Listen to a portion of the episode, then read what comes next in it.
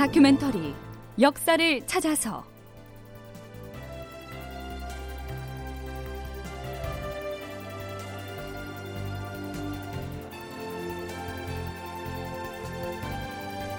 제801편 호남의병의 이치전투와 이순신의 안골포 해전.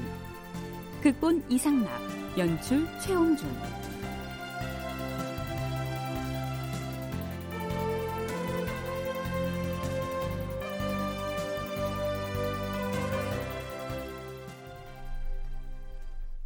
여러분 안녕하십니까? 역사를 찾아서의 김석환입니다.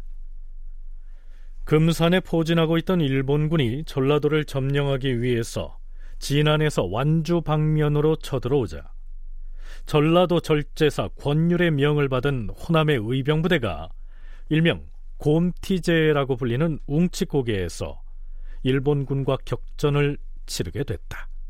이 대목까지 방송을 했었지요. 김제군수 정담이 웅치 싸움에서 끝내 전사했다 하였는가? 그렇사옵니다, 전하. 하하, 참으로 애석한 일이로다. 전하, 듣자하니 김제군수 정담은 주상 전하께서 도성을 떠나 피란하였다는 소식을 듣고는 눈물을 흘리면서 분격해하며 목숨을 바쳐서 국가의 은혜에 보답하겠노라 맹세하고는 드디어 의병을 모았다 하옵니다. 뿐만 아니라 의병을 일으켜 출전하던 날에는 짐승을 잡아 재물을 마련하여 신령에게 제사를 지내고 충의를 맹세한 다음에 출전하였다고 하옵니다. 흥미로운 것은 웅치에서 격전을 치렀던 일본군이 의병장 정담을 비롯해서 그 전투에서 희생당한 의병들의 시체를 모아서 길가에다가 묻고는 그 무덤가에 비석을 세웠다는 사실입니다. 외적이 웅치의 전투에서 죽은 조선 의병의 시체를 모아 몇 개의 무덤을 만들었는데 거기 세운 비문에 조선국 충간의담이라 썼다. 조선의 충성스러운 의병들을 추모한다, 이런 뜻이죠. 결국 정담이 그렇게 죽고 이봉남 등이 퇴각을 했으면 웅치 싸움에서 우리 군사가 패하고 물러났다는 말인데, 그렇다면 외적에게 전주로 가는 길을 내어주었다는 말인가? 아니옵니다, 전하. 퇴각한 이봉남 등이 남은 의병들을 이끌고 응치제 아래에 있는 안진원이라는 곳에 진을 치고 있었는데 외적은 우리 군사의 방비가 만만치 않다고 여기고는 웅치 고개를 넘는 것을 포기하고 물러갔다고 하옵니다. 외적이 웅치에서 물러나자 우리 군사들도 일단 물러나서 전주성으로 들어갔다 하옵니다. 웅치를 지켜낸 것은 다행인데 그럴수록 왜군은 군사를 늘려서라도 호남의 심장부인 전주성을 점령하려 들 것이 아닌가? 그리고 전주로 가는 길이 어디 웅치뿐이겠는가? 맞는 말이었습니다. 비록 웅치를 넘는 길은 막혔으나 전주성으로 통하는 또 다른 길이 있었습니다. 이치를 넘어가는 것이죠. 참고로 배리자를 쓰는 이 이치는요, 우리말로 풀면 배고개 혹은 배나무째라고 칭할 수 있겠죠. 역시 금산에서 전주로 향하는 길목에 있는 험한 고개입니다. 일본군이 이 고개로 진격하게 되기까지의 경로를 살펴보면 이렇습니다. 애당초 일본군의 제1대는 금산, 무주, 진안, 전주로 이어지는 진경로를, 그리고 제2대는 금산, 진산, 전주로 통하는 진경로를 선택했다. 이때 금산에서 전주로 가려면 웅치와 이치라는 두 고갯길을 넘어야 했는데 그 길이 매우 험했다. 조선군은 바로 그 두 곳을 나누어 지켰다. 일본군 제1대는 웅치를 넘어야 했는데 그곳에서는 김제군수 정담, 의병장 황박, 나주판관 이봉남 등이 지키고 있었고 제2대는 이치를 넘어야 했는데 그곳은 전라도 도절제사 권율과 동복현감 황진이 지키고 있었다. 애당초 조선군의 작전은 우선 이 두 곳에서 1차 방어를 한 뒤에 방어에 실패하면 후퇴하여 전주성에서 모여서 최후의 2차 방어를 하기로 되어 있었다. 그랬는데 웅체 전투에서 호남 의병이 패하고 의병장 정담이 전사하고 말았던 것이죠. 자, 그럼 이제부터 전라도 도절제사 권율과 동복현감 황진이 방어에 나선 이치 전투의 상황을 짚어보죠. 참고로 권율 휘하의 의병장수 황진의 신분을 동복현감이라고 했는데요, 이 동복현은 지금의 전남 화순군 동복면에 설치되어 있던 현을 일컫습니다. 이리야! 이리야! 와와와와! 절제사나리! 이제 곧 왜적이 이곳 이치로 몰려올 것이라고 하는데 그 규모가 가히 대군이라고 합니다. 그런데 우리 군사는 겨우 1,500에 불과하니. 우리 군사가 비록 1,500에 불과하나 이곳 이치국에는 길이 좁고 주변이 험해서 대군이 한꺼번에 전투를 수행할 수가 없는 곳이다. 험지에 잠복해 있다가 나무나 바위를 엄폐물 삼아 활을 쏘면 우리가 이길 수 있을 것이다. 알겠는가? 알겠습니다, 절제사 나리. 내 황진 그대를 의병 대장으로 임명할 것이니 위대기와 공시역 두 장수를 부장으로 삼아서 무슨 일이 있어도 이치고개를 지켜내도록 하라. 예, 절제사 나리. 장군! 장군! 지금 왜군이 새까맣게 언덕을 기어오르고 있습니다. 알겠다. 병사들은 모두 활을 들고 나무나 바위 뒤에 은폐하고 있다가 공격 명령이 떨어지면 일제히 발사하라. 장군, 적군이 남떨어지를 줄줄이 기어오르고 있습니다. 북을 올리고 공사들은 활을 쏘아라.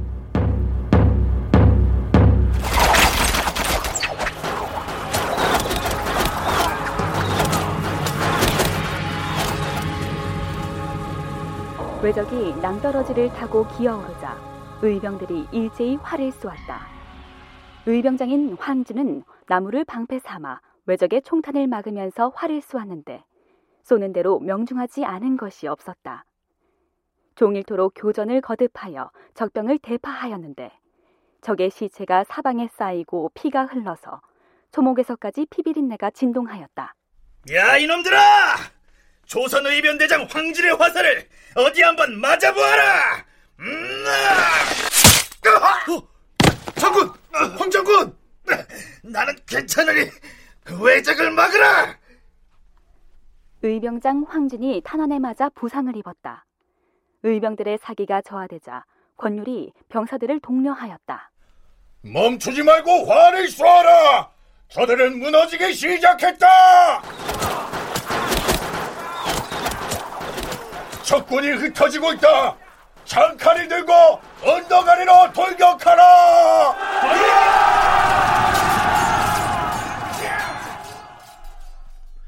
이렇게 해서 권율이 지휘했던 의병이 대승을 거둡니다.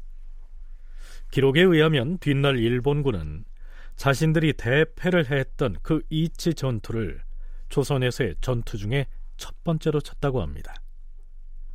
권율이 장계를 올려서 이치 전투의 승전보를 알리자 선조는 전투 중에 부상을 입은 황진에게 상을 내리죠. 동복현감 황진을 익산 군수에 임명하고 통정대부의 벼슬을 가자하노라. 이렇게 해서 또 한 번 일본군의 전라도 진출을 방어하는데 성공하지요.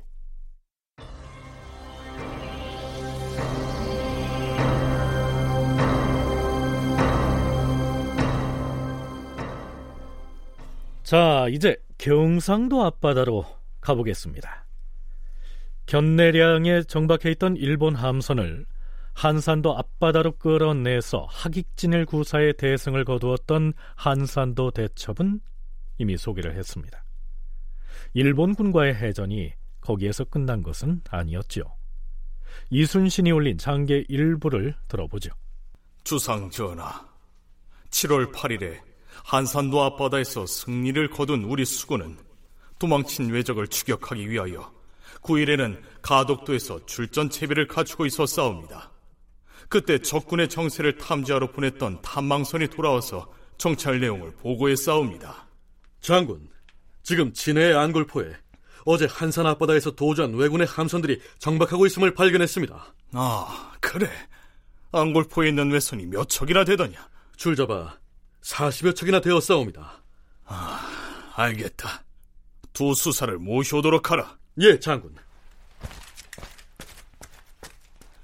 신은 전라우수사 이억기와 경상우수사 원균과 함께 계책을 의논했으나 이미 날이 저물기 시작하였고 역풍도 크게 불어서 출전하여 싸우기가 어렵기 때문에 일단 온천도에서 밤을 지내 싸웁니다. 여기에서 말하는 온천도는 거제 앞바다의 칠천도를 일컫습니다. 이순신, 이억기, 원균이 다음 날에 전개될 안골포 해전을 어떤 전략으로 수행할 것인지 의논합니다. 먼저 경상우수사께서 안골포의 지형을 좀 설명해 주셔야겠습니다. 자, 여기를 보세요. 여기 이쪽이 안골포인데 북으로 들어가는 길목이 좁고 수심 또한 매우 얕아서 우리 대형 판옥선이 한꺼번에 들어갈 수가 없는 지형입니다. 그러면 역시 적선을 큰 바다로 나오도록 유인을 해야 한다는 얘기인데 견내량에서 한산도 앞바다로 나왔다가 참패를 당한 경험이 있는 놈들이 우리가 유인을 한다고 해서 순순히 넓은 바다로 따라 나오겠습니까? 게다가 놈들은 형세가 궁해지면 배를 비우고 언덕으로 올라가서 조총으로 공격을 할 것이 뻔합니다. 그러니까 이제와는 다른 전략을 세워야 할 것 같은데 전라좌수사는 생각해둔 계책이 있으면 말씀해보세요. 여기서 잠깐 한국해양대 김강식 교수의 얘기를 들어보시죠. 안골포가 지금 그 부산 신항은 산을 깎고 이렇게 해가지고 앞쪽에 큰 부두를 만들었습니다만 그 안골 신항 뒤쪽으로 들어가 있는 만해에 있습니다. 아주 그 좁은 지역이라고 볼 수 있는데요. 그 이쪽은 이제 그 조수간만에 차가 있으면 물이 빠져버리면 또 배가 그까지 직접 안골포까지 들어가지도 못합니다. 그래서 그런 상황이었고 또 일본 군인들이 한산도 대첩이든 아니면 이런 각각의 전투에서 조선 군인 수군에게 패배를 계속 당했기 때문에 함부로 나와서 싸우려 하지 않습니다. 그래서 이때도 마찬가지로 일본 군인들이 안골포고 만 지역에 정박하고 있었는데 이걸 일단 가서 뭐 공격을 해야 되는데 또 일시에 지금 삼도수 연합함대가 다 가도 이게 또 문제가 될 수도 있고 그래서 자 그래서 과연 이순신은 어떤 전술을 제안했을까요? 제가 지휘를 하겠습니다. 전라우수사께서는 미리 장수한 사람에게 명하여서 여기 가덕도의 변방 쪽에 포진해 있다가 전라좌수영의 함대 일부가 공격을 하고 나오면 바로 뒤따라서 신속하게 출동을 하십시오. 경상우수사께서는 제가 이끄는 함대의 뒤편에 있다가 전라좌수영 함대의 본진과 움직이도록 하십시오. 자, 출전합시다. 출전하라!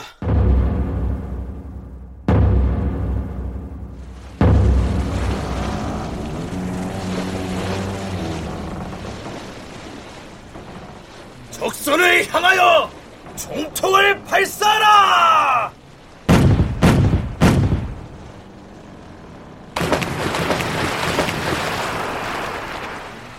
장군, 왜놈들이 대부분 겁을 먹고서 언덕 위로 올라가 버렸고 우리 함포는 그곳까지 사거리가 미치지 않습니다. 전 함대에 총 공격력을 내리십시오. 안 된다. 더 이상 다가가지 말고 일단 멈춰라. 한산도 해전이 7월 8일인데 큰 승리를 거뒀습니다. 근데 당시 조선 수군이 일본군이 안골포에 있다라고 하는 보고를 받고 바로 또 이어서 10일 새벽에 다시 일본 수군을 공격을 하게 됩니다. 이때 다시 이순신이 하객진을 펼치기도 하고 또 이렇게 일본군을 공격하고 또 그 뒤로는 우수사 원균의 부대가 따라오고요. 또 우수사 이억기 부대는 또 가덕도의 좀 변두리에서 대기하고 있었던 상황. 그래서 유사시에 본진이 일본군을 공격할 때 와서 합류하는 방식으로 이제 전투를 임하게 되는데요. 이때 일본군이 한산도 대첩의 소식을 들었던지 아마 이 조선 수군의 유인 작전에 넘어가지가 않습니다. 그래서 이때 이제 조선의 연합 수군도 전술을 조금 바꾸죠. 광주 전남연구원 김만호 연구원의 얘기를 들어봤습니다. 이 당시 이순신의 함대는 적선이 바다로 나오기만 하면 처부수기 위해서 미리 하객진으로 포진을 하고 있었지요. 하지만 일본군이 함선을 비우고 언덕으로 올라가 있는 상황에서는 소용이 없는 일이었습니다. 자, 과연 어떻게 해야 할까요? 졸라 좌수영의 돌격장은 거북선을 몰고 앙골포 깊숙이 접근하여 총통으로 적선을 공격하되, 높은 누각을 설치한 대장선에는 외병들이 타고 있으니 그 함선을 집중 공격하고 나서 지체하지 말고 신속하게 돌아 나오라. 출동하라! 출동하라!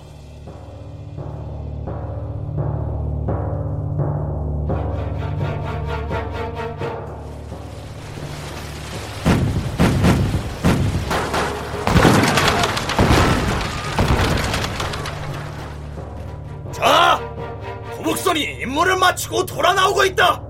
전라 좌수군의 제2진 함대는 앙골포로 진격하여 적선에 함포를 발사하고 후퇴하라! 후퇴하라!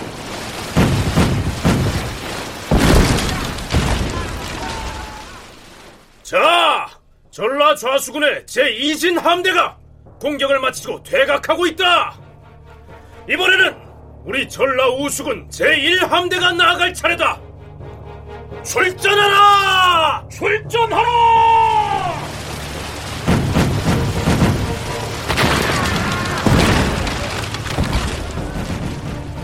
전라 좌수군의 제3진 함대는 출격하여 나머지 외선들을 깨부수라!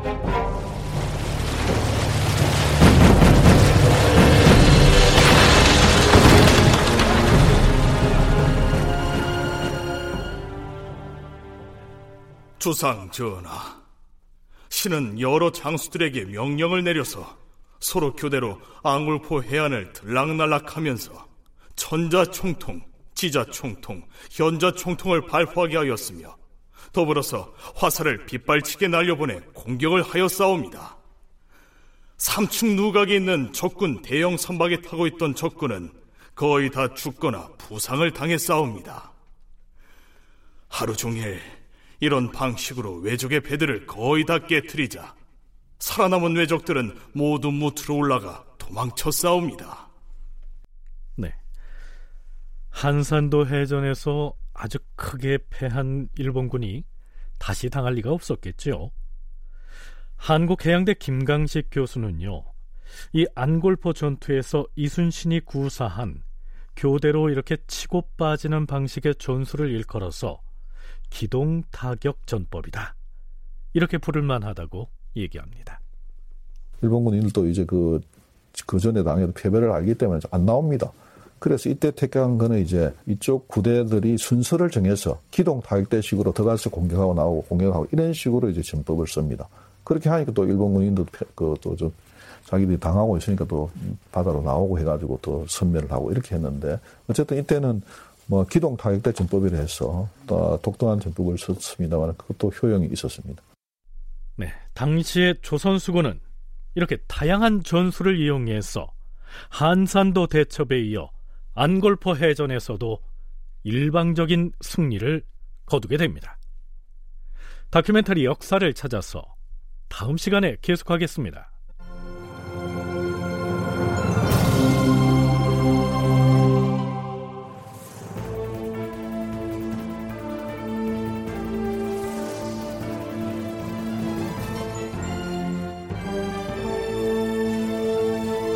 다큐멘터리 역사를 찾아서 제801편 호남의병의 이치전투와 이순신의 앙골포 해전, 이상락 극본 최홍준 연출로 보내드렸습니다.